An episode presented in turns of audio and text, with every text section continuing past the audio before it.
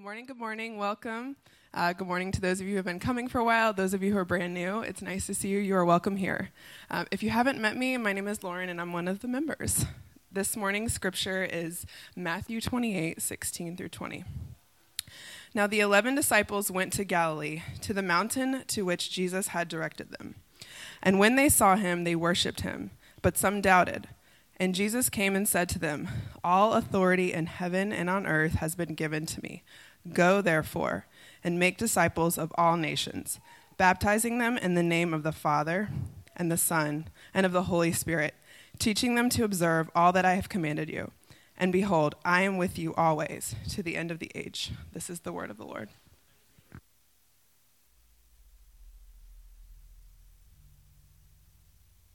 Lauren, all right. Good morning, Tra- oh, good morning, Haven family. yeah, yeah. Dang.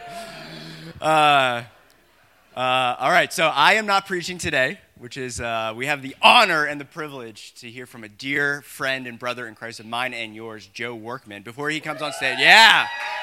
So, if obviously, if you've been at the transit for a while, you know Joe and Abby uh, Workman. They have, uh, well, the transit, I'm going to say transit because they were here at the transit, and then we renamed it a couple weeks ago. All right. So, if I say transit, our church was named the transit since 2013. And if you're new here, we renamed the church the Haven uh, on January 7th in the new year. Okay. So, um, they were serving at a church formerly known as the Transit. How about that? Okay. So, uh, so since 2013, Abby and Joe faithfully served and edified and strengthened this body uh, through uh, worship and praise. Uh, Abby Workman was our worship director for like close to 10 years. Um, leading us in exaltation of Jesus. Joe was an elder, uh, community group leader, and an in, they both were just, their family is awesome and an integral part of our church community for uh, almost close to a decade. And so um, we are ministry partners with them now. The Lord called them in, in 2022 to go to Richmond, Virginia to start serving with MAPS Global. And I'm holding this. You might be saying, What is this, Nick? Uh, our outreach team leader, Jess DeFrew, uh, just crafted these and uh, got them printed for us. And, and this is our missional newsletter. We uh, update it every uh, twice a year. And these are in on the resource table and will be on the, the, the multi-purpose room where Joe and Abby Workman will be. And this is a list of uh, all the missionaries and pastors and ministries that we support as a church. So I encourage you to pick up a copy of this. Uh, put faces that you can pray for, names and faces that you can pray for, and, and so on and so forth. And so in the description, I'm going to read one. I want to announce our newsletter uh, to get that uh, uh, to you guys, and also read the description of what Joe and Abby are doing with maps. And so um, the Workman family, Joseph, Abby, uh, Izzy, uh, Little Joe, and Sebastian were one of the founding families of the Haven, formerly known as the Transit. Abby served as a worship director for 10 years, Joe as a CG leader and elder. In 2022, God called them to Richmond, Virginia to join MAPS Global, which is a missions organization that focuses on training and sending missionaries to regions of the Middle East that have no gospel witnesses. Joseph serves as the community director, and Abigail leads the Global Music Academy. In 2023 and 2023, they started 10 small groups, pioneered a music academy with 36 students, hosted over 60 gatherings in their home to equip and build uh, a family among missionaries and local community. And if you know the Workmans, you're like 60 gatherings, you're like, absolutely, that was the, that makes sense. Uh, fundraise, fundraise for MAPS Global to support work overseas in three unreached locations and spent over 600 hours praying for the local and global work that MAPS is doing in the regions they work in.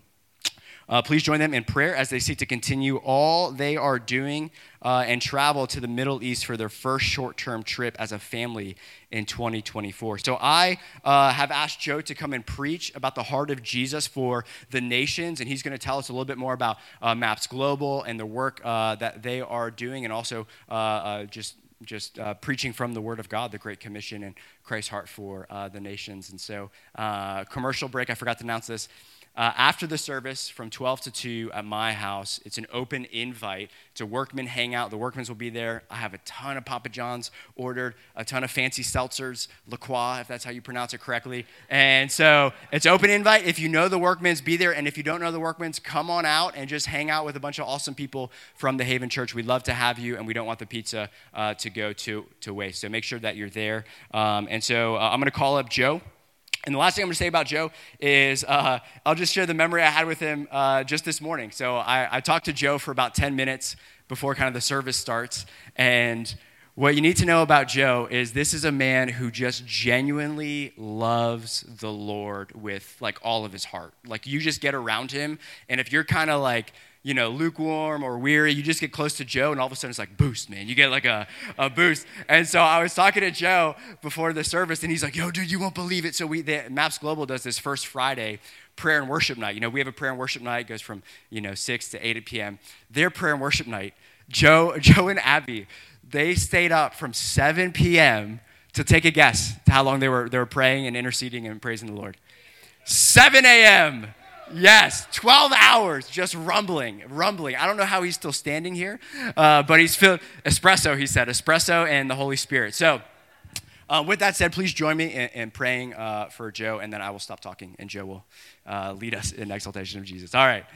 Heavenly Father, I thank you so much for Joe and Abby and the Workman family. I thank you so much for the work that you're doing through them and through Maps Global, Lord God. I thank you. Um, Lord, just for uh, a family that it's just, it's just lay, laid it all down at your feet when you called them to move and to sell their house and to go to a city where they didn't know too many folks. They did it, God, in obedience to you. And it's amazing to see how you've honored that and, and everything you've done and everything you're going to continue to do. So we are so blessed by this morning. We've been so blessed as a church family uh, by their faithful uh, strengthening and foundationing of our church for almost a decade uh, before you called them to Richmond, Lord God. So this is just such a a fun morning, a, a, great morning, God, a family reunion of sorts, Lord God. So I just pray your blessing over Joe. Would you fill him, Holy Spirit, with, with your thoughts and your word and your heart, Lord God? And, and we, we thank you uh, for his service to us today. In Jesus' name, amen. Love you, man. Dude. Wow. Is this, I think I'm on? Tell me. Jonathan, am I good? Yeah, we have a saying at Maps Global. It goes like this We get to do this that's just one of our mantras. And so I can't believe that I get to be here with you all this morning. Uh, a lot of new faces, but also a lot of family and friends. And so, Nick, just thanks for that warm welcome. Uh, you guys are such a blessing, I know. Uh, and um, so, yeah, I'm excited to be here this morning. Um, it was a good long weekend so far, and uh, we did we did a um, one of the things where we do in Richmond. I'll just give you a little bit of snapshot of where we where we're at currently. Um, we're part of an organization called Maps Global, and uh, it's a missions organization that focuses on mainly sending laborers to unreached people groups across the Middle East. We have three current bases that operate in Eurasia, uh, the Levant, and in uh, the Middle East. And we're going to be planting four new bases over the next four years. Each of these bases consists of a church. I'll say it like that uh, because the church is called to be a praying center, right? Would you all agree with me on that one? Yeah, we pray, right? Uh, so, Maps Global, we pray. In Richmond, we have a prayer room that's open 8 to 8. And so, we extended the hours on Friday night so that we could give Jesus just fragrance through the night. Uh, we believe that that's part of what goes on in heaven. In heaven, uh, you look at Revelation chapter 4, the elders, the angels, they never stop worshiping. They never stop bringing incense before the king. And uh, so, we want to replicate some of that here on earth, right? As on earth, as in heaven, right? The Lord's Prayer. We want to see that happen. And so uh, it's a praying center, it's a training center, right? You all do that here. You have community groups, you have a number of training mechanisms. So we, as an organization, we train for locally, neighborhoods, and then we train for nations. And so we send students. Right now, we are uh, we just launched and prayed for Monday. They'll fly out to uh, one of our bases in Eurasia, and we have nine students that just went through a six-month training program. They'll be on the field for 90 days, getting their first taste of laboring and serving and praying and training and evangelizing in an unreached nation. This nation that they're going to go to has about seven to 10,000 Christians, maybe, and it's 83 million people. That means less than 1% has access to the gospel. There are people groups within this nation that have actually never had access to the gospel. And so that's our heart, is to go places where it's the hardest, the darkest. And I'll be talking about that a little bit in, this morning about how that heart for the nations, heart for peoples that you don't even know is formed, how Jesus carries his heart and how he imparts that heart to us. And so we've been uh, privileged that Jesus would call us. He called me. Uh, he gave uh, Pastor Nick, he gave Jen a couple of encouraging uh, promptings from the Lord. And uh, they shared dreams with us, they shared words from, from, from Scripture to us. And the Lord began to speak to me through Matthew 4 verse 22. And if you don't know that verse, I'm just going to share it with you real quick. Um, Jesus, right before he goes to Sermon on the Mount to teach us that lifestyle that we live in a community of believers, he goes and he's been walking by the sea probably for some time now, and he's been seeing these guys out in the waters doing what? Fishing, right? So some fishermen, they've been out there, and so he calls Peter and Andrew. They respond. They, he says to follow me. And then he calls James and John. And in verse 22, it says, after his call to James and John, follow me, it says immediately they got out of the boat and they followed Jesus. And the boat for them represented their livelihood, it was their source of income. It represented their father's name because they left their father, Zebedee. Um, it, it, as, a, as a Jewish man, you would live under your father's house and you would help make his house successful, right? It's a, it's a system that's been around since Abraham, right? You would stay. And so Abraham was called to get out of his father's house, right? And go. And, and Lord began to form his whole redemptive storyline through Abraham's life, right? So James and John, they're stepping out of their financial security, right?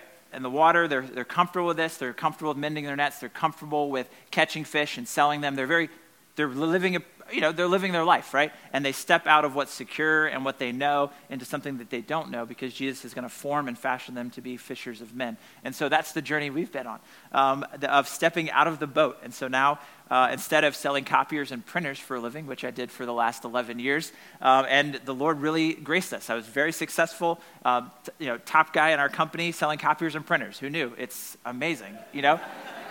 But praise God for copiers and printers. Where did, the, uh, where did that, that newsletter go? Yeah, that newsletter, right? You need that to print that, right? So it's a very like, everybody needs a copier and printer, and they don't like it when they don't work, and so that's where I come in. So for 11 years, I was doing that. Um, and then uh, the Lord began to speak to us about getting out of the boat. And so now, instead of selling copiers and printers, I'm now going out and encouraging and inviting people in to partner with us uh, for the advancement of the gospel upon those who don't have access. And so that looks like fundraising. We fundraise fully. Uh, it looks like uh, what the income was is not what it was uh, because you, those are the sacrifices, those are the things that you begin to count the cost.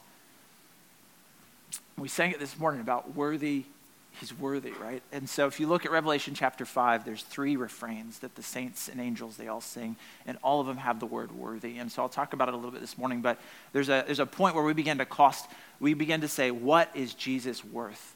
What is he worth? And I'll talk about it a little bit more this morning, but um, that's the, the conversation we begin to have with the Lord. And so we determined that Jesus was worth, not that what we were doing wasn't great, because it was definitely what we were supposed to be doing, right? We were laboring here. We were part of this beautiful family, and it was a very hard transition for us. It took months, um, but it was, it's, it's part of the cost, right? Is, is leaving that which was comfortable, leaving you whom we love so much. And we didn't leave. That's the beautiful thing is we got sent.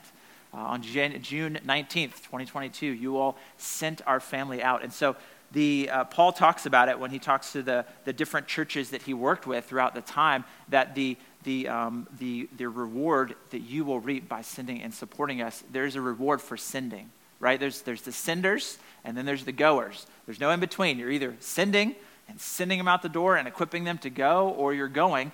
Either side, there is a reward that is eternal in value. And so I just want to thank you so much. There's so many of you in this room who have been partnering with us month over month that $50 a month goes a long way, that 25, that 100. And I just want to say thank you to each of you. You've been so instrumental in helping this transition happen, and you're going to reap reward forever uh, because of that. And so that's my introduction.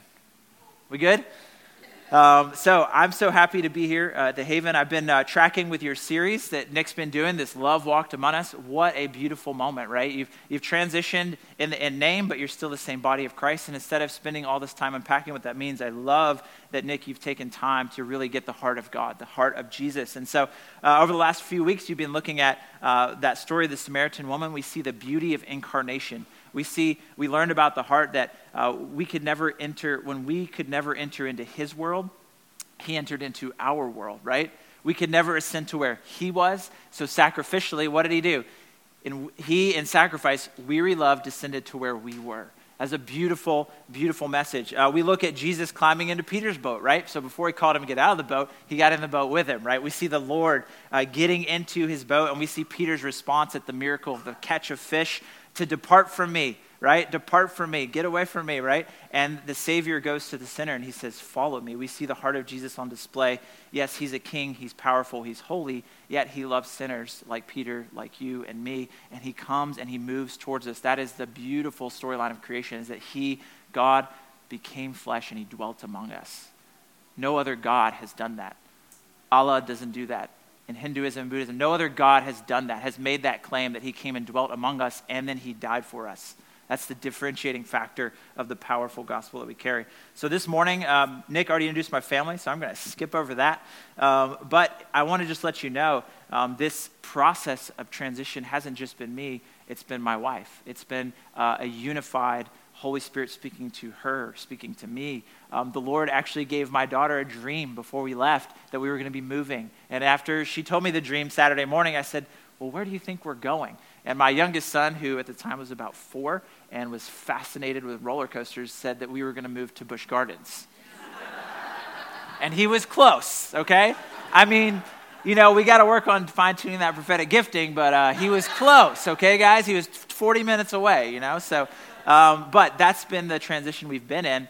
And, uh, but I want to share, I'll share a little bit of our story, but I also want us to just recognize the moment of history that we are in so that we can understand that um, there is the, the, state of missions across the world. I want to kind of give you a glimpse a little bit into world evangelization, their Great Commission, and so I just want to, uh, we read that passage this morning, right? The Great Commission. This is Jesus' commission uh, to his disciples. And so if you can just put that up one more time, I just want us to look through um, and see um, this morning that Great Commission. And then, uh, actually, no, we're going to go. Yeah, you got that up there? Awesome. Okay. So now the 11 disciples went to Galilee to the mountain where Jesus had directed them. But when they saw him, they worshiped him, but some doubted. And Jesus came to them and said to them, All authority in heaven and on earth has been given to me. Go therefore and make disciples of all nations, baptizing them into the name of the Father, the Son, and the Holy Spirit, teaching them to observe all that I have commanded you. And behold, I am with you always to the end of the age. We'll hone in on the scripture at the end, and then I want to move to a second scripture to begin to capture Jesus' heart for the nations. And so that scripture combined with this one will be Matthew 9, 38 through 35. And it says, in Matthew 9, 38, do you have that one, Jonathan? Okay, well then I'm going to read it. Do you guys have your Bibles? Great. You're going to need them. So, two aspects Great Commission, that's where we're heading to. I want us to take a little detour on the way there and, uh, and see how we get to this place of the Lord sending out. So, Matthew chapter 9, verses 35 through 38. Matthew 9, turn in your Bibles, scroll on your phones, Matthew 9. And I want you to look at. You got it. Oh, he's got it. I love you guys. You're amazing. Okay. So I'm just going to read. You can follow along. And Jesus went throughout all the cities. So Jesus is going throughout the cities and villages, teaching in their synagogues and proclaiming the gospel of the kingdom and healing every disease and every affliction. When he saw the crowds, he had compassion for them because they were harassed and helpless like sheep without a shepherd. Then he said to his disciples, The harvest is plentiful, but the laborers are few. Therefore, pray earnestly to the Lord of the harvest to send out laborers into the harvest. This is the word of the Lord. I love that. Thanks be to God, you know, that He gave us His word. So I want us to take a, a, quick snapshot here. Jesus arriving out of the wilderness. So there's this moment, right? Jesus, He goes, he gets baptized. Holy Spirit comes upon him. Holy Spirit takes him into the solitary place, the wilderness. For 40 days he fasts, and then he faces his enemy, right? He overcomes temptation. He comes back. In Luke chapter 4, it says he was clothed in the power of the Spirit. He came. It says the Spirit of the sovereign Lord is upon me. So this is the context, right? So the Spirit of the sovereign Lord is upon Jesus, and he's going where? It says he's going to the cities and the villages, teaching in their synagogues, proclaiming the what? The gospel of the kingdom. So there's two things I want us to focus on here. There's the gospel of the kingdom. The kingdom has a king, Jesus. His subjects are in that kingdom. We are citizens now of heaven because we've been brought in through the blood of Jesus. Heaven has a territory. I'm sorry, the kingdom has a territory, right? It's heaven and it's earth. It's all of the above. It all belongs to him. He's the king over all the territory. The proclamation of the gospel of the kingdom that Jesus is doing here commands us to do. It says, Hey, I've got sovereign news. I've got good news, guys. That's the gospel, right? Good news. I've got good news right? There's a sovereign king. He died to make a way, and he's brought you into a new, new way of living, right? That's the beauty of the gospel. But not only has he brought you to, into a new way of living, you need to submit now. You need to rend your garments, rend your heart, right? Prepare for his, he's coming back. So until he comes back, we're going to labor unto his return. That's part of the gospel. The full gospel is not just, and I, want, I don't want to minimize this, forgiveness of sins is a huge part of the gospel. Would you all agree? Right? Jesus died for the forgiveness of my sins, but it doesn't end there, right? That's I don't just get my stamp and then I'm good. I just live life how I want to live it. I just do my thing, right? That's not the full picture of the gospel. The full picture of the gospel is yes, you're forgiven of your sins because of the finished work of Christ on the cross, and He's secured on the cross every promise. He secured it, but He will return, and there is a following and a surrender and a Lord, right? Our Father in heaven, right? That surrendering to our Holy Father. He's our Father, and yet there's a surrendering to Him, a lordship. And so, from the beginning, the command in the beginning was multiply, be fruitful, subdue, rule the earth, spread my kingdom. That still exists, right? As, as uh, citizens in heaven, we are to spread the kingdom. And so, how do we do that? Uh, we do that first by getting a hold of his heart. We've got to have his heart uh, as his people. Um, second, there's this other word in there. Did you all notice it? It showed up twice, I think. It says the word every. Did you all see that word in there? Every. This just just bugs me a little bit. Um, every disease and every affliction. Every. He did, it wasn't just like one or two things that he healed, right? And that he dealt with. It says every. just, I just want us to think, it's not too long, but just take a second. What do we tend to think oh, how happy those people would be that were sick and ill, right? You think if you were one of those every with a disease, right, or an affliction, you'd be happy if you got healed? Yeah, I mean, just think about Inova Hospital. I don't know how many, anybody work at Inova? You know how many patients are in there? Any? Okay, 2,000 patients, right? Jesus walks through Inova Hospital, heals every affliction, every disease. 2,000 people now have to check out of Inova Hospital, right? There's going to be a queue, and they're going to be super happy and then think about the disruption, though, what that's causing in the villages in the city. What about everybody that was caring for a patient? What about everybody who was getting a paycheck?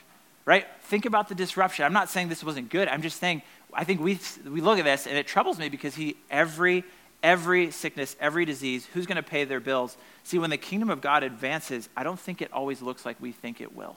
And I think that's the point I'm trying to make is this when the kingdom of God is truly advancing, when Jesus is healing every sickness, every disease, we got to come to a realization that when the kingdom of God advances, it doesn't always look like we think it will look. And so we got to be prepared in our hearts uh, to deal with that.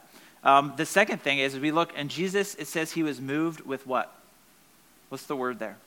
Y'all see that? Compassion.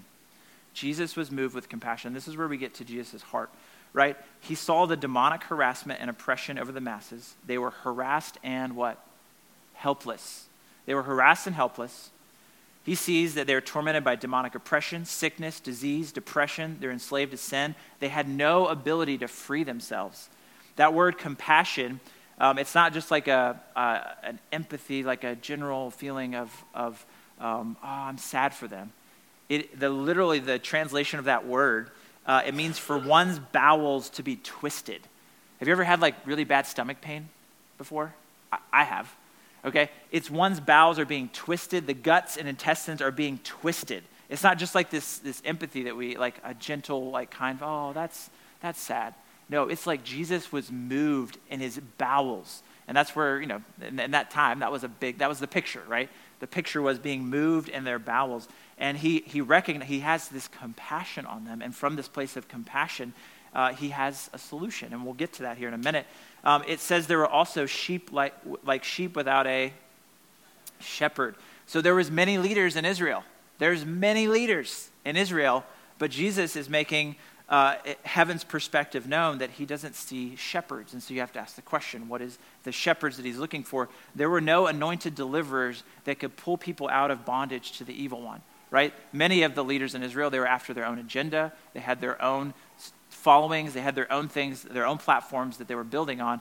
And here we see Jesus' indictment on the leaders is there's no shepherds. I've got a lot of sheep. They're being harassed. They're being oppressed. But the sh- there's no shepherds. There's no people carrying my heart for people, my heart of compassion.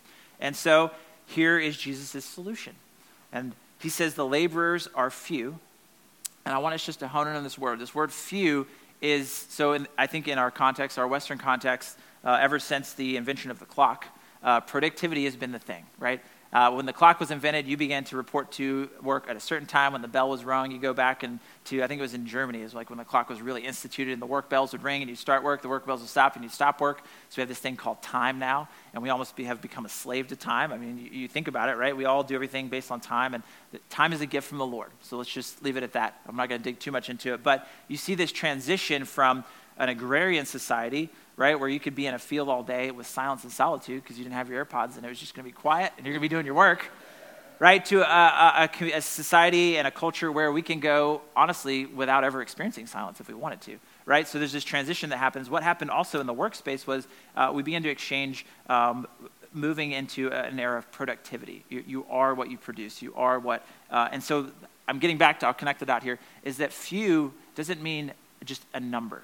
So I want us to capture that here in the text, I really, when you look at the definition, the word is oligos in the, in the Greek, and it can mean number, but in this context, it, the, the, the definition that better fits it is this idea of puny, weak, and unformed. The image is like this Imagine you're in a room and you pull a shade down, and you have a light that's lit, but you, when you pull the shade down, if you're on the outside of the room, the, the light is dimmer so it's punier, it's weaker, its, its, its effect to penetrate the outside world has been diminished. It's a weaker light.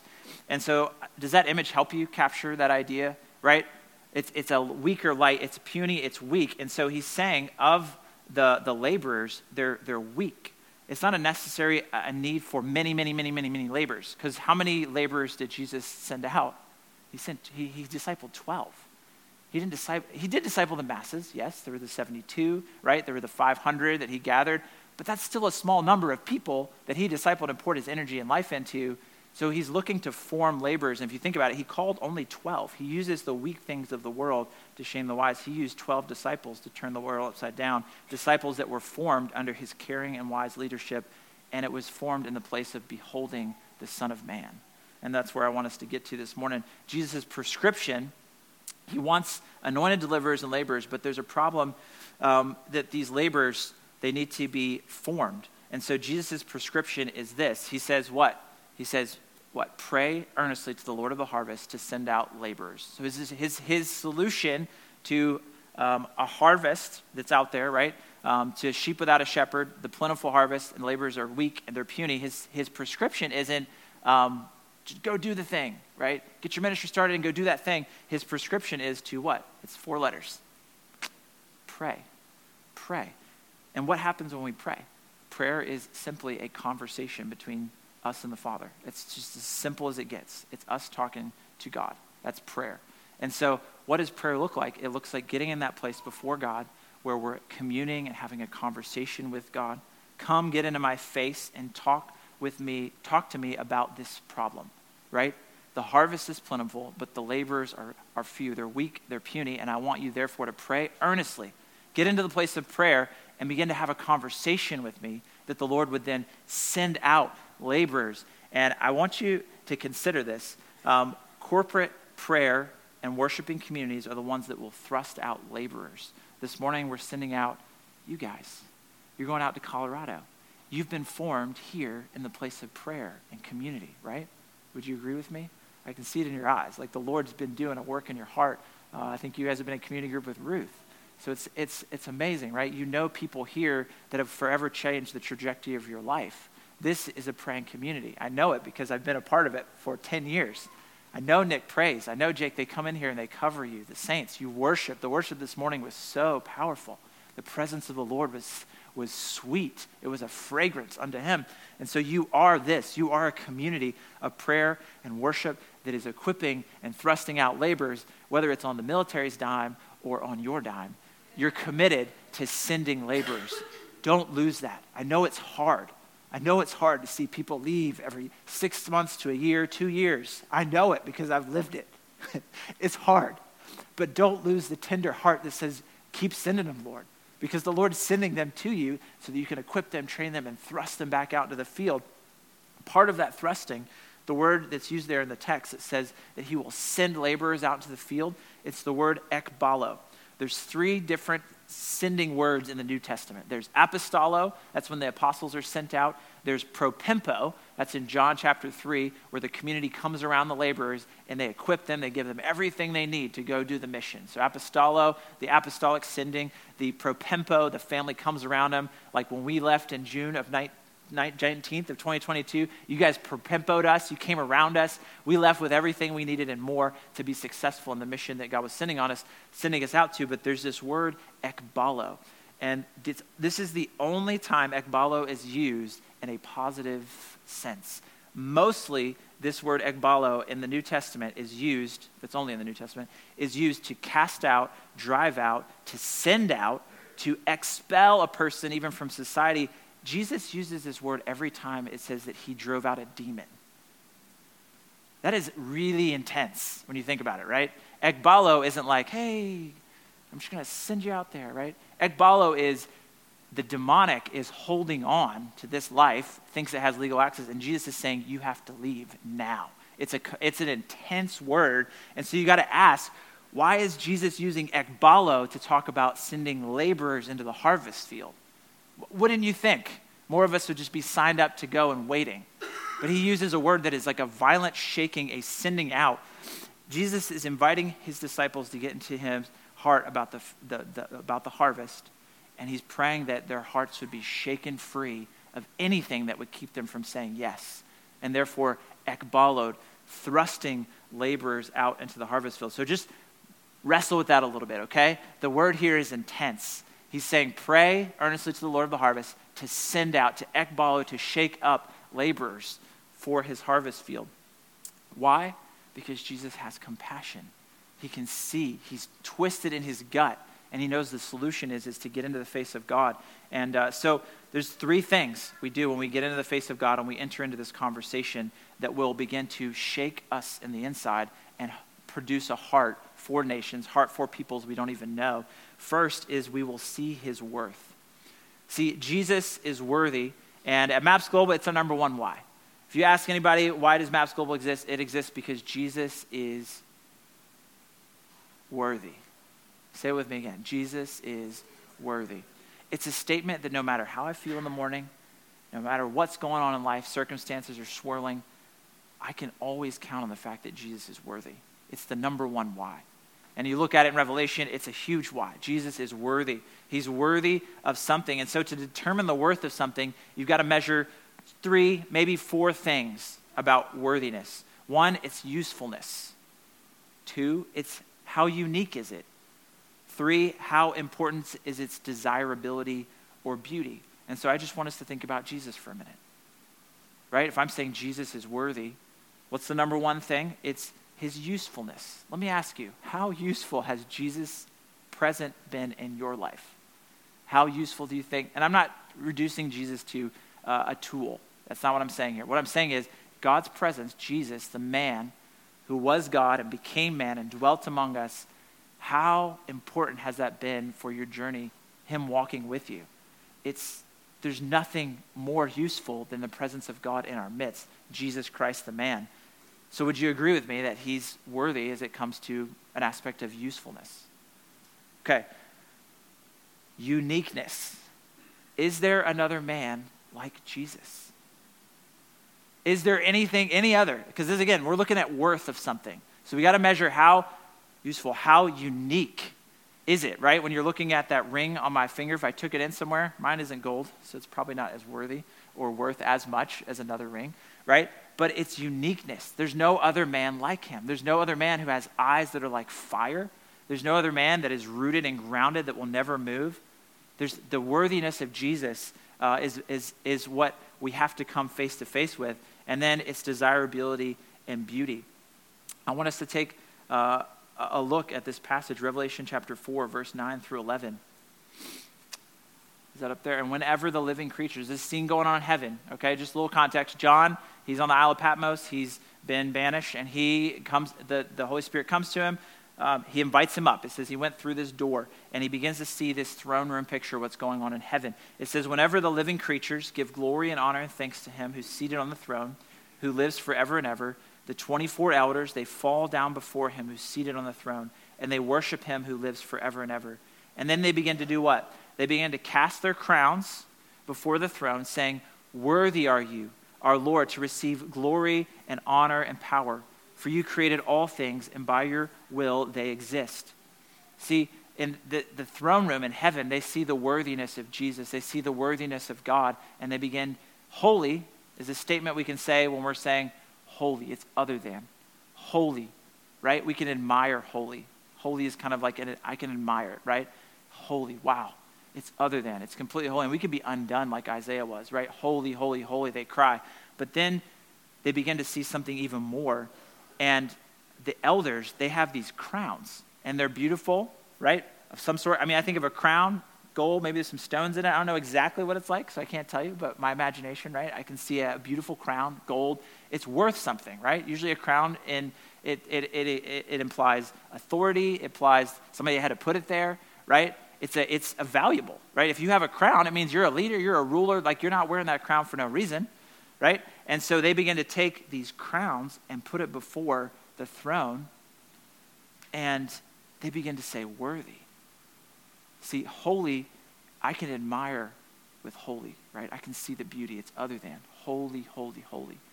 But when the words worthy start coming out of my mouth, I begin to see the uniqueness, the beauty, the desirability of Jesus, of God on the throne.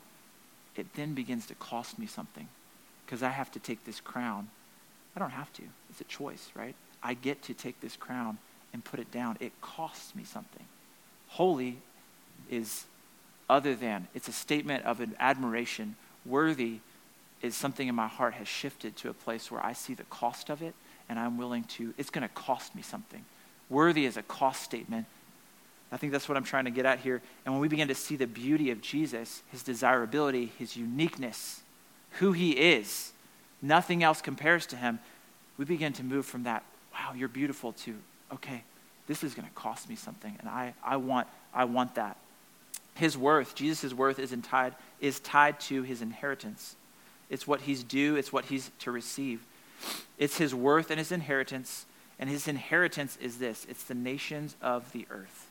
His inheritance is a, a song, a worthy statement from every tribe, tongue, people, and language across the earth.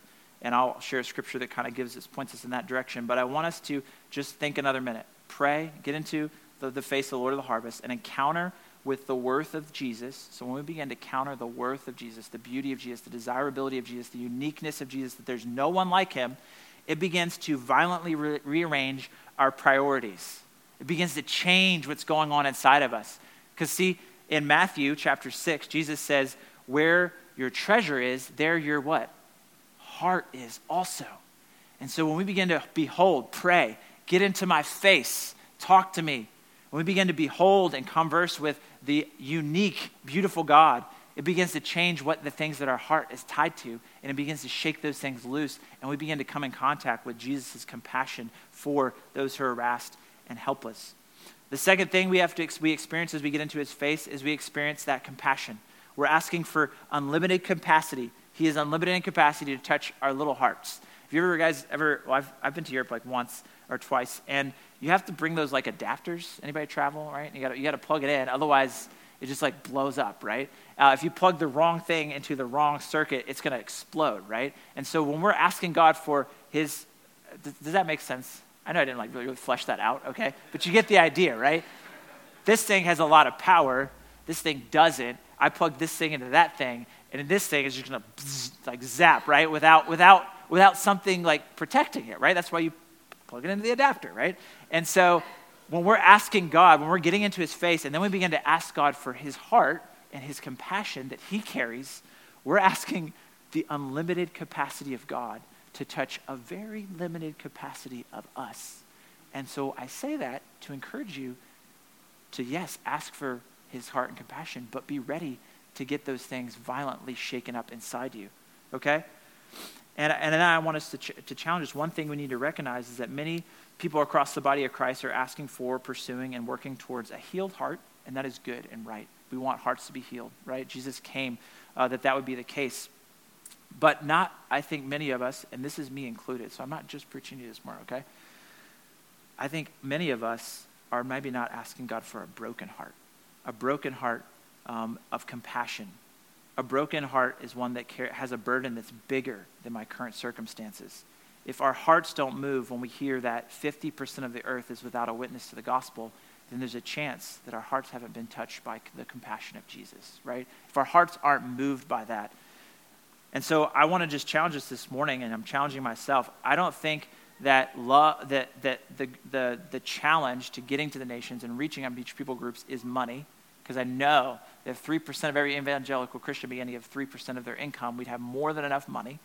If just one out of every thousand youth students or uh, or our college students would say yes to the Great Commission. And by the way, a study was done in 2017 that showed among Gen Z, we have the most willing generation to go. There was a poll, and they said, hey, if you could go on a mission trip, if you could go into missions, it was, I think it was like over something over 30%. Gen Z is one of the most willing generations to go.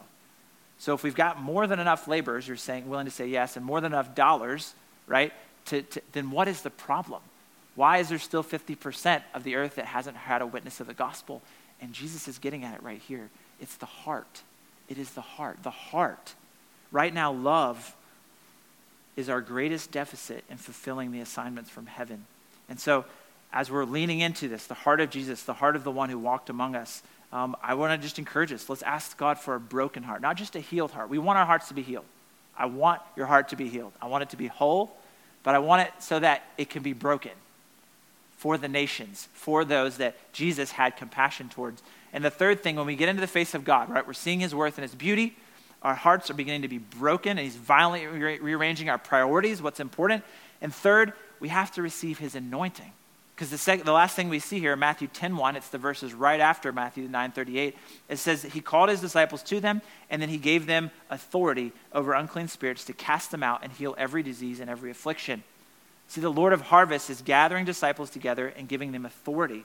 You can be sure that Jesus wants his disciples to connect this authority to the command in corporate prayer, right? So we're getting a, beholding a, a glimpse of Jesus' beauty. Our priorities are being violently rearranged inside. We're getting God's compassion. And then he's going to equip us to go out, right? We're weak vessels. We need his power and authority working through us. And so, um, with that in, in mind, you got with me? You got that? We got that in mind? Okay? So getting into the face of God, asking Him to take these puny, weak people and form them into strong laborers that are submitted to Him, have, a, have a, a revelation of His beauty, and are willing to go under the power of His Spirit and direction. That brings us to the status of world missions and Great Commission, okay?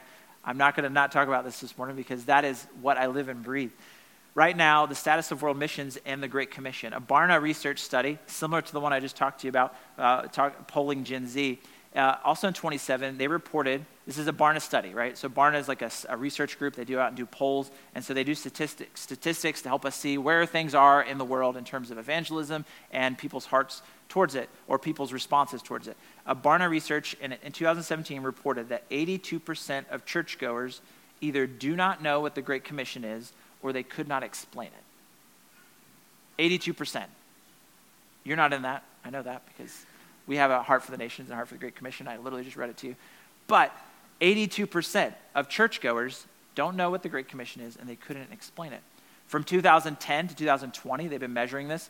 There's been an increase of over 450 people groups moving into the unreached status. How does that even happen, Joseph? Well, it happens that these people groups that maybe had a couple Christians, they don't have a church that's self sustaining and self replicating and therefore able to continue to make progress in reaching these unreached people groups. Many believers, many have no believers. It's usually less than 1%. Over that period of time, there's been a 32% decrease in missions sending. So people groups unreached going up, decrease in missions sending. You all get in the picture? Okay, so track me. This is, this is heavy. There's, there's, there's hope. But I just want us to continue to, to wrestle. To the finances of the picture, studies also show that 15% of church resources actually leave the local church. So, say the budget of a church is 100%, $100. Only 15 of those $100 go outside of the church. And of those $15, only 2% of those dollars leave the United States. It's getting smaller, right? So 15, whatever 2% of 15 is, you know, it's going out of the states. And of that 2%, only 0.001% of the big number, one out of every, I think it was one out of every, less than one out of every $100 goes to unreached peoples. So we've got 50%, 7,402 people groups, about 3 billion people that have no access or witness of the gospel, receiving a, a fraction of what's actually sent out of. And this is just in North America. Like, I'm, I'm not, they didn't survey the whole world, but this was the financial statistics are meager. Would you all agree with me that's kind of meager? The least amount of resources going to the most need for the witness of the gospel. Can we agree? That's kind of heavy, a little bit disheartening, a little bit frustrating. But that's, that's, the, that's the picture. So I want to be just frank with you. That's where things stand in terms of world missions and evangelization, right? So we got to wrestle with the things that are real, and this is, this is real. The biggest challenge, as I mentioned earlier, to the great, making the Great Commission great again, sending laborers to the field, isn't resources, and I don't believe it that it's those willing to go. It's really, I'm sorry, the number of people available. It's the hardness of the heart, right? We've got to get a hold. And I love, that's why I'm so glad that we're going through, that you guys are going through this series of rediscovering the heart of Jesus. Because when our hearts begin to get softened and connected to the things that his heart is connected to, then we can respond to the Great Commission. Matthew 28, here we are. We made it. Okay? Matthew 28. Here's the setting the resurrected Christ. Jesus is in the new body. He's got a glorified body. He's been walking through walls for days, right? Grilling up some fish. Apparently, the new body still can eat. So I'm curious to see what that'll be like. I'm looking forward to my new body. I can't wait till I get it because this one is already feeling broken. And so, would anybody agree with me on that statement? Okay, okay, y'all with me, right? So, Jesus shows up in his glorified body, and it's right before his ascension, right before he's to Superman off that hill. He's literally to, hey guys, I'm out, okay? I'm to send Holy Spirit. He's out. He's to, and we know this because in Acts chapter 1, right? Disciples are like, they're just standing there. and there's angels that are like, hey, buddy. And they're like, dude, did you see? He just flew. Where is he going, right? And Jesus is flying, right? Where does he go? Well, I'll leave that for you guys to unpack later. Just go read through Hebrews and you see where Jesus goes. So they're at this moment right before he's going to blast off. And what happens? They see the resurrected Christ, and some of them, their response is that they, they it says worship. The Greek word is unpronounceable, but it is, is pronounceable. Proskenio. Proskenio. They proskenio. They fall prostrate. That word for worship means they fall prostrate. They fall down when they see the resurrected king, just like who? Like the elders. They fall down. Again, they see the beauty and worth of Jesus in this resurrected body, and some of them fall down. They've seen the resurrected king again. Some of them are still doubting. They're a little they're still wrestling. Some of them were hesitant, right, in this passage but most of them fall down and they're getting in the face of God. That word proskenio, worship, is only used in the Gospels. It's not used in the epistles, except for once in Romans 12, 1, where it talks about a living sacrifice of worship. Present your bodies a living sacrifice of worship. And then guess where we see that word proskenio show up again? Revelation, where the elders are what? Falling down before the King of glory. And so you got to ask yourself, why does Paul not give a lot of instructions about what worship should look like on a Sunday morning? Because he knows that that is not what is important for the formation of the church. What we do see is why is that word mentioned throughout the Gospels? It's because guess who is walking among man? The Word became flesh. Jesus is walking. It's a full revelation of God the Father. It says in Hebrews that he's the exact representation of God, is walking among man. So it makes sense that people would fall down before him. Think about how many people came running and bowing before him. Even the demons, right? They're fleeing because the, the Son of God, the Son of Man, is walking among them. And so this is what happens. This is the scene. And so Jesus begins to give them a command, and it's sandwiched. It's I like sandwiches. I like it's good for analogies. Okay? He gives them a command, and it's an it's a hard, it's it's not an easy command, right? This command of going, right, and making disciples of nations, it's not an easy thing to do. Would you agree with me? Is it easy to go and make disciples of nations? No, it is not. Is it easy to just go and make disciples of your own kids? No, it is not, right? It is hard. It is not easy. And so Jesus gives this example, not this, this, he gives this command in the midst of two things. This is two things that he says to help them. And this is what he says. He says, first, guys, I've got all authority in heaven and earth. It's, it all belongs to me. In Revelation chapter 5, when John begins to weep because there's a search that made, is made, there's a search in verses 1 through 4 of John chap- of Revelation chapter 5, John sees that they're searching. It says they're searching in the heavens. Is there a heavenly being that is awesome enough and powerful enough to take the authority, the scroll that's at the Father's right hand, to take the authority. Is there anybody in heaven? And they do a search and they look. There's no, the cherubim, nope. The seraphim, nope. The angels, is there a powerful angel powerful enough to take? No, none of them have the authority. And then they do a search on the what? Earth, right? Is there a, is there a current world leader that could do this? Is there anybody that we could give this power to, the authority to, right? It says they're doing a search, and it says they did a search under the earth. I don't even know how that works. But they did it. They searched. And I think maybe, you know, they searched through past leaders, right? Could this president have done it? Or could this world leader? Maybe Alexander the Great. Maybe, you know, they do the search, right? And no one can be found. And John is weeping because no one can be found. No one is worthy, is the word that the text uses. No one is worthy to take the scroll, right? Nobody is worthy. And the search comes up empty. And then this is what he sees Revelation chapter 5, verses 6 through 10. It says, Between the throne and the four living creatures among the elders, I saw a lamb standing, as though it had been slain, with seven horns and seven eyes, which are the seven spirits God sent out into the earth. And he, this lamb slain, went and took the scroll from the right hand of him who was seated on the throne. It wasn't just offered, he went up knowing he had the authority to take it. And it says, when he had taken the scroll, this is the response to the authority of Jesus. The four living creatures and the 24 elders fell down before the Lamb, the Lamb slain. They were each holding a harp, golden bowls full of incense, which are the prayers of the saints, and they began to sing this new song. And this is the song, and it starts with what? Worthy. Worthy are you to take the scroll and open its seals, for you were slain, and by your blood you ransomed four pe- people for who? God from every what?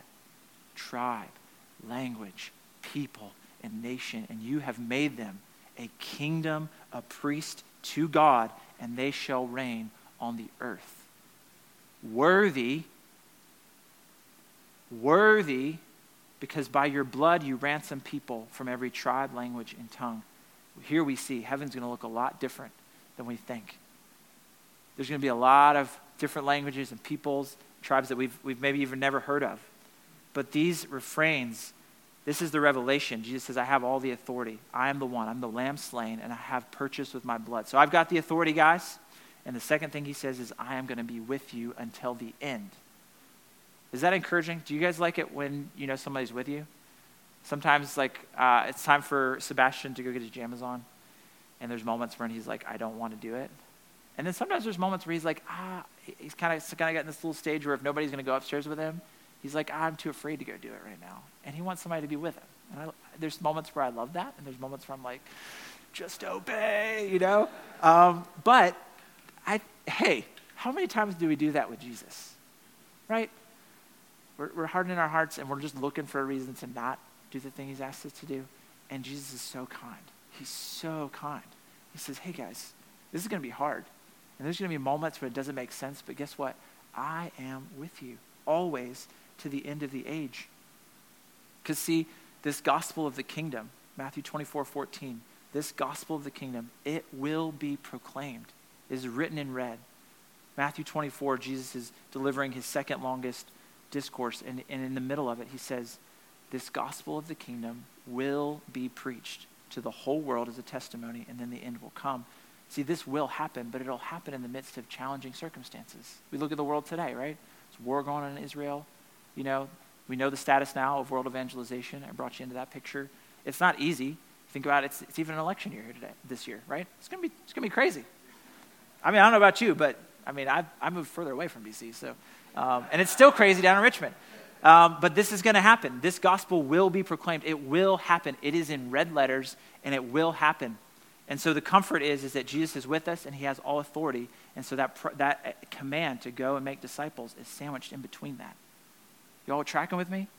That should give us great courage to follow Jesus in the midst of everything that's going on. When you look at the Olivet Discourse, Jesus gives 21 sides of, right, of when is this going to happen? They're asking him these questions. When's it going to happen? When are you going to come? When's, when's the end going to happen?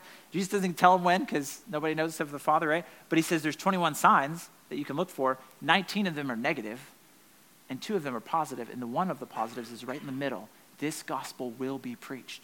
It will. The gospel of the kingdom will be. It's going to happen.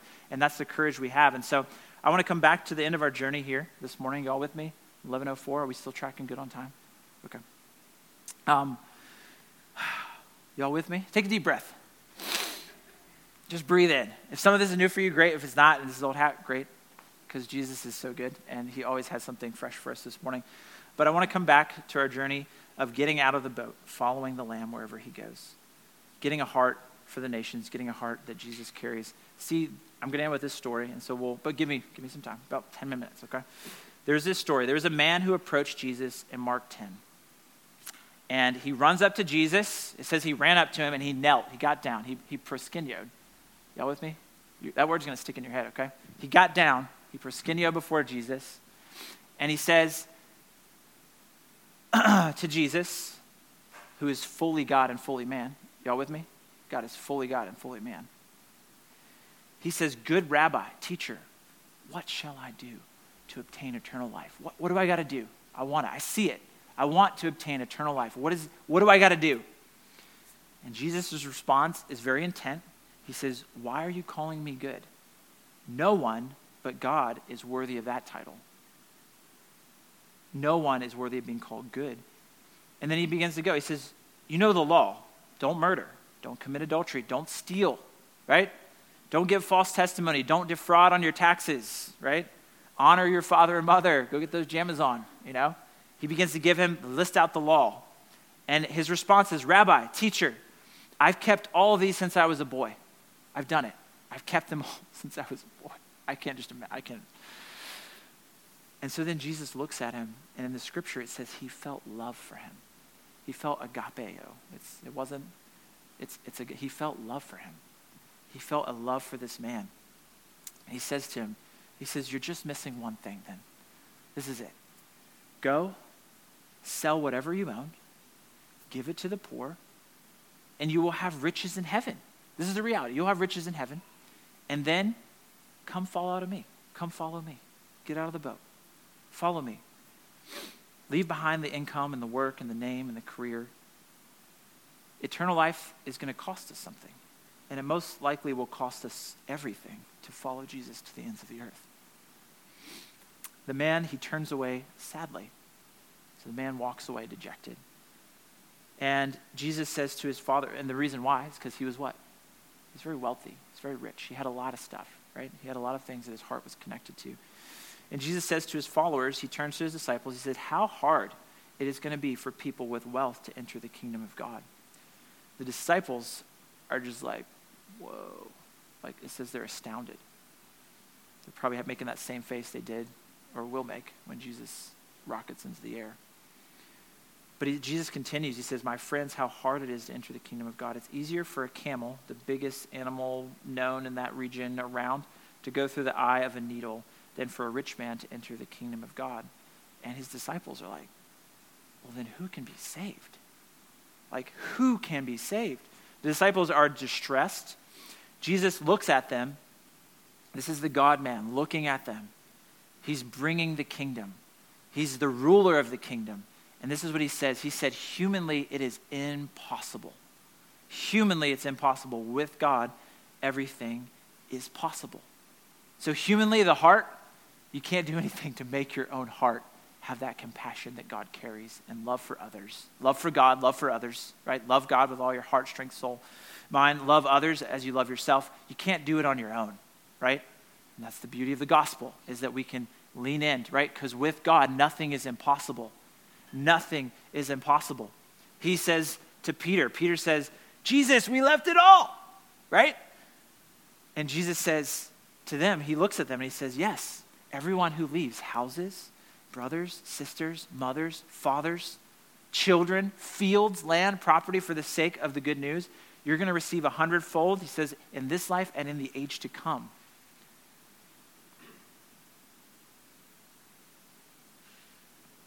Peter's seeing this, Jesus is saying this response, and then he says, There's a reward that outweighs everything that you see that you're holding on to. What I have for you, Jesus is saying to Peter and to his disciples, can't even hold a candle of what's to come. And so this ties into my story because as Abigail and I in 2020, we began to watch um, a documentary that MAPS put out. It was called 50 Hours, and it documented the work that God's doing in the Middle East. And in, it, it tells of stories of people who are seeing visions of this man in white, and then they show up, they meet, somehow meet some of our missionaries, and then they get introduced to the gospel. They begin to follow Jesus. Uh, these are, most of them are Muslim background believers. So a lot of the nations we labor in are Islamic, they're Muslim. And so if they leave their families, that means they are usually in danger. Like right now, we have a couple that are being discipled through our training programs who they can't tell their family yet because the moment they do, they're going to be running for their life. And so we're trying to get them to a safe space, and they're trying to work up to that place where they can then begin to share the gospel. Um, but it takes, it's, it's dangerous, I think is what I'm trying to say. And uh, we watched this documentary, and we were so impacted um, by the work that we were doing, but they also began to share this story of this man named Joseph. My name is Joseph. So it, it stuck out to me, okay? And uh, we see him in Acts chapter 4. Um, did you know there's a Joseph in Acts chapter 4? So turn to Acts chapter 4 if you want to sometime. There's a man named Joseph. We probably know him better as Barnabas, okay? Barnabas. Okay, now you all know. Okay, Joseph. But his, that was his nickname, guys. That was his nickname, okay? They called Barnabas Barnabas because that word, that means son of encouragement. He was going around and encouraging everybody. He was just like, hey, man, you're doing great. Keep on going. I love you. Yeah, he was, he was, he was Barney. And so you see him at the end of Acts chapter 4, and we see Barney's heart. I don't know if you guys get the, Barnabas' heart we see his generosity because he sells a field that he owns and he gives it to the leaders. He gives it to the leaders. And then 10 years later, when they're looking for somebody to go to Antioch to check out, because all the disciples, they, they weren't going to the ends of the earth. So God allowed persecution to happen. And so they flee. And it says some disciples arrived in Antioch and they started a church in accident, right? It just happened. And so he says, hey, go check that out. Make sure it's legitimate. Um, and so they're like looking for somebody. Who, who wants to go to Antioch and check that out? Barnabas is sitting back there. James is kind of tapping his shoes, like, not me, I'm not going. And, you know, over here, you know, we got Peter, like, yeah, who's going to go? And so then Barnabas is in the back. He's like, hey, guys, send me. I'll go. It's, it's been about 10 years from the time, if you look at the time. And so his generosity, his heart, right, his willingness just to give in that moment, I think, is what we see helps set him up to be the one that he sends. And I bring Barnabas up because I think Barnabas is is the rich young ruler who did say yes to Jesus. Because there are those. It's a miracle. With God, right? Humanly, it's impossible. But with God, it is, humanly, it's impossible. With God, it's possible. And so I think Barnabas was one of those. And so that story began to touch my heart. I began to see in Barnabas, here we had a heart of a laborer who had been formed in the place of encounter with God. We see his heart, the, the, the willingness of Jesus to give and go.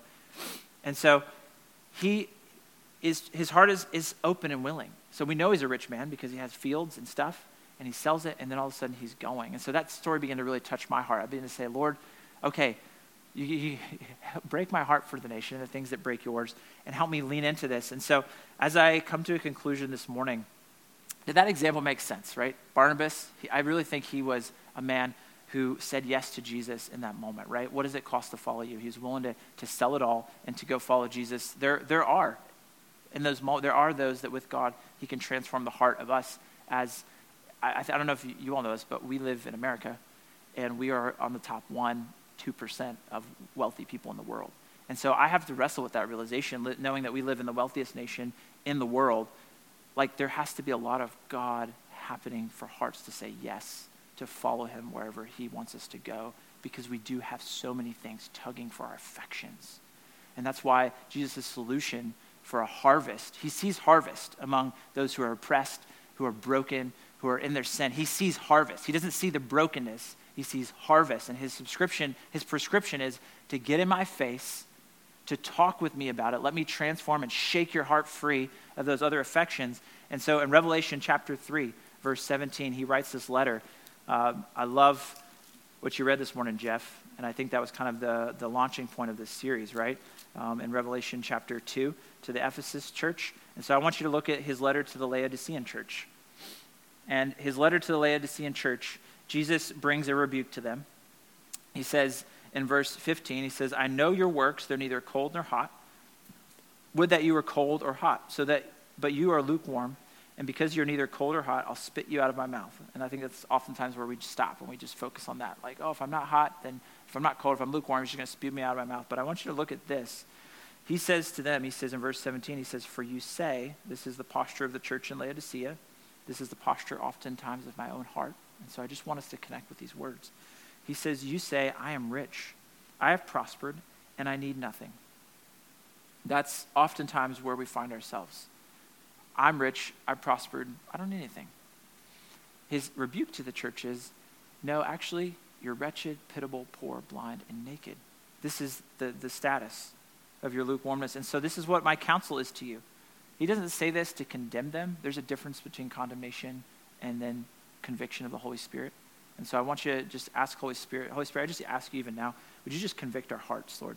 I ask that you would just move all condemnation out of the way and you just release true conviction on our hearts, Holy Spirit, on my own heart. I counsel you to buy from me gold refined by fire, so that you may be rich, and white garments that you might clothe yourselves, and the shame of your nakedness may not be seen, and salve to anoint your eyes, so that you may see. Jesus' solutions are this. When we know, he knows our frame is weak. He knows, he knows, he knows the status of our heart, right? And so as I come to a close here, I just want to say Jesus' solution is this. He says, one, it's gold refined in fire. How do we get this gold? How do we get this gold?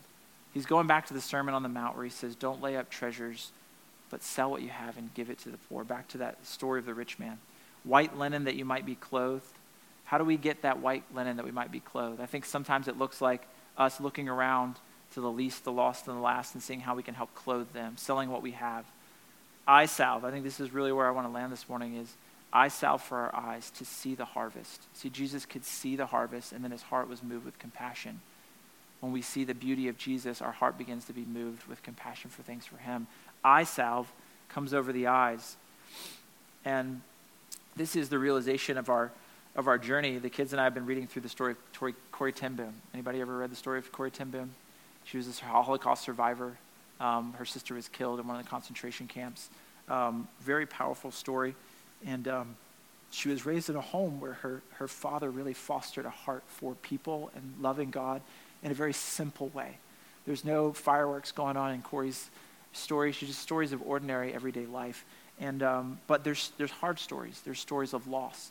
And so this is, I'm just going to read just a couple words from her story. She was talking about um, her aunt. And her aunt was diagnosed with diabetes. And they had this way every week that they would run some tests and figure out if she was okay. Well, after a series of, it was, it was like a year or so, maybe even a little bit longer, um, one morning that Corrie, she would run the test. She'd do the science to figure out if it was good or not. And the test came back, and, it, and the results were not good. And so she took it to the doctor. The doctor confirmed it. And so they have the news that, that her aunt is, is probably going to die in about three weeks. And so her father says, hey, we're, as a family, we're going to go and we're going to we're to share the news with her. And it says, um, her father, they all come up the stairs. They walk up to the stairs to her room, and she's in her room. And she's been doing lots of things for the soldiers because it's wartime. She's been doing lots of things in the community to help. She's like, you know what? If I have this disease, if I have this sickness and it's incurable, I'm just going to do as much as I can till the end. I'm just going to I'm going to run my race. I'm going to give my all. And it says um, that the father began to gently say, "There is joylessly a journey which each of God's children sooner or later set out on." He's talking about the journey of death, of of going to be with God. And Jans, the aunt, must go to their father empty-handed, but you, so some must go to their father empty handed. But you, he's talking to the aunt, he says, you'll run to him with your hands full. And, and Tante Anna, which is aunt, her, her sister, begins to say, all your clubs that you started, all the, the fun things you did to help people connect. Mama, her sister, says, your writings, all the writings, all the letters, all the encouragement, all the things that you were doing, you'll go with those things. Betsie begins to go, the funds you've raised, all those funds you raised to help support others, right? That, that were less advantaged than yourself. All of your talks. They begin to tell her, hey, here's all the things that you're going to take with you when you go to be with God. And then Corrie writes, but our well meant words were useless. In front of us, the proud face crumpled. Tante Jan put her hands over her eyes. She began to cry, empty, empty. She choked through her last cheers. How can we bring anything to God? What does he care for our little tricks and trinkets? And then she prays. She says, Jesus, I thank you that we must come with empty hands. I thank you that you've done it all on the cross, and that all we need in life or death is to be sure of this, that you've done it on the cross. And I think that's just the posture I want to encourage us in this morning. I know it's not like the lightest word you've probably heard in a while, but I think it really is the heart of God that we need to see who we are truly that we bring nothing to him except for the cross. And we didn't, we didn't do that. He did that for us. And, uh, and that's Jesus' heart, I believe, for the nations. And so the invitation is here in Revelation 17. It says, Christ is knocking. He says, I knock at the door, and I will come in and eat with him, whoever responds to me. And so that's the invitation I think this morning is for us to just do that work of Holy Spirit, would you help me to receive you, to give me eyes for the harvest, eyes for the nations? Because God's heart for the nations doesn't operate independent of a people who are willing to go. And so this morning, I just want to pray two things for us, and then I can turn it over to you, Nick. Is that all right? Um, one, uh, I want to just invite you to ask the Lord for eye salve to touch the eyes. Um, I think sometimes our eyes get cloudy with all the things we're focused on. I know it because my own heart needs that, my own eyes need that eye salve. But to really see the things that Jesus sees and says are important because the eye is the lamp of the body, right? And if the eye is good, if the eye is generous, is the translation of that word, then the body will be good and full of light. And if the eye is bad or the word literally is transition, uh, tr- translated generous, then our, the, the whole body will be filled with darkness, right? And darkness can't dwell with the light. So we need eye salve to touch our eyes. And Paul gives us a great prayer. And I'm going to pray it over us this morning. And the second thing that I really uh, felt like the Holy Spirit was highlighting as I was praying and preparing is oftentimes um, our hearts can be stopped from unbelief. And I just want us to ask the Holy Spirit to to just deliver us from any unbelief that we might have. Like Jesus is, he's going to do this. He's going to do the work in the nations. He's going to do the work among us in our own hearts. And sometimes it's hard to even believe that God could transform our own hearts, right? And so we really need uh, God's help um, to, to be delivered from unbelief. So I'm just going to pray over those two things. Is that all right, Nick? Just pray for us this morning. So if any of those things resonate with you, if anything I talked about this morning, um, just you know, put your hands before the Lord. And uh, I'm just going to pray for us, and then I'm going to turn over to Nick, and I think he's going to lead us through some communion. Um, but Lord, I just ask this morning, and I'm including myself in this prayer. Um, Lord, would you give me eye salve? Um, would you let, Lord, your ointment touch my eyes and uh, clear up anything uh, that's, that's cloudy? God, would you deliver my heart from unbelief? Would you release faith this morning in our hearts? God, I ask for faith that would touch our hearts, God, that allow us to um, move from a place of, of maybe just not even caring. I know sometimes in my own heart, God, I can be in a place of, of numbness or even apathy or just there's too many things going on. And so, Holy Spirit, I just ask that you would deliver our hearts from, from being um, apathetic, God, from not believing that you want to do these things, that you can do these things, that you are doing these things. And, uh, and Lord, I just pray Ephesians 1 17 this morning over this family. Um, I thank you for haven. I think you've called this to be a place, a haven for many. And, uh, and Lord, I just thank you for the haven's faithfulness to seek first your kingdom. And, uh, and Lord, I pray that, that this, I pray this this morning, God. God, would you enlighten the eyes of our heart to know the hope of Christ Jesus? Jesus, would you enlighten the eyes of our heart to know the riches of your inheritance in the saints, including those who have not yet heard? And God, would you enlighten our hearts to know the immeasurable power towards us who believe, the working of your great might? God, would you open up our hearts' eyes to see the hope of our assignments and callings from you, to see, Lord, your inheritance in us and in the nations? God, would you open up the eyes of our hearts to see the power uh, that you offer? And uh, so, Lord, I just thank you for your goodness this morning.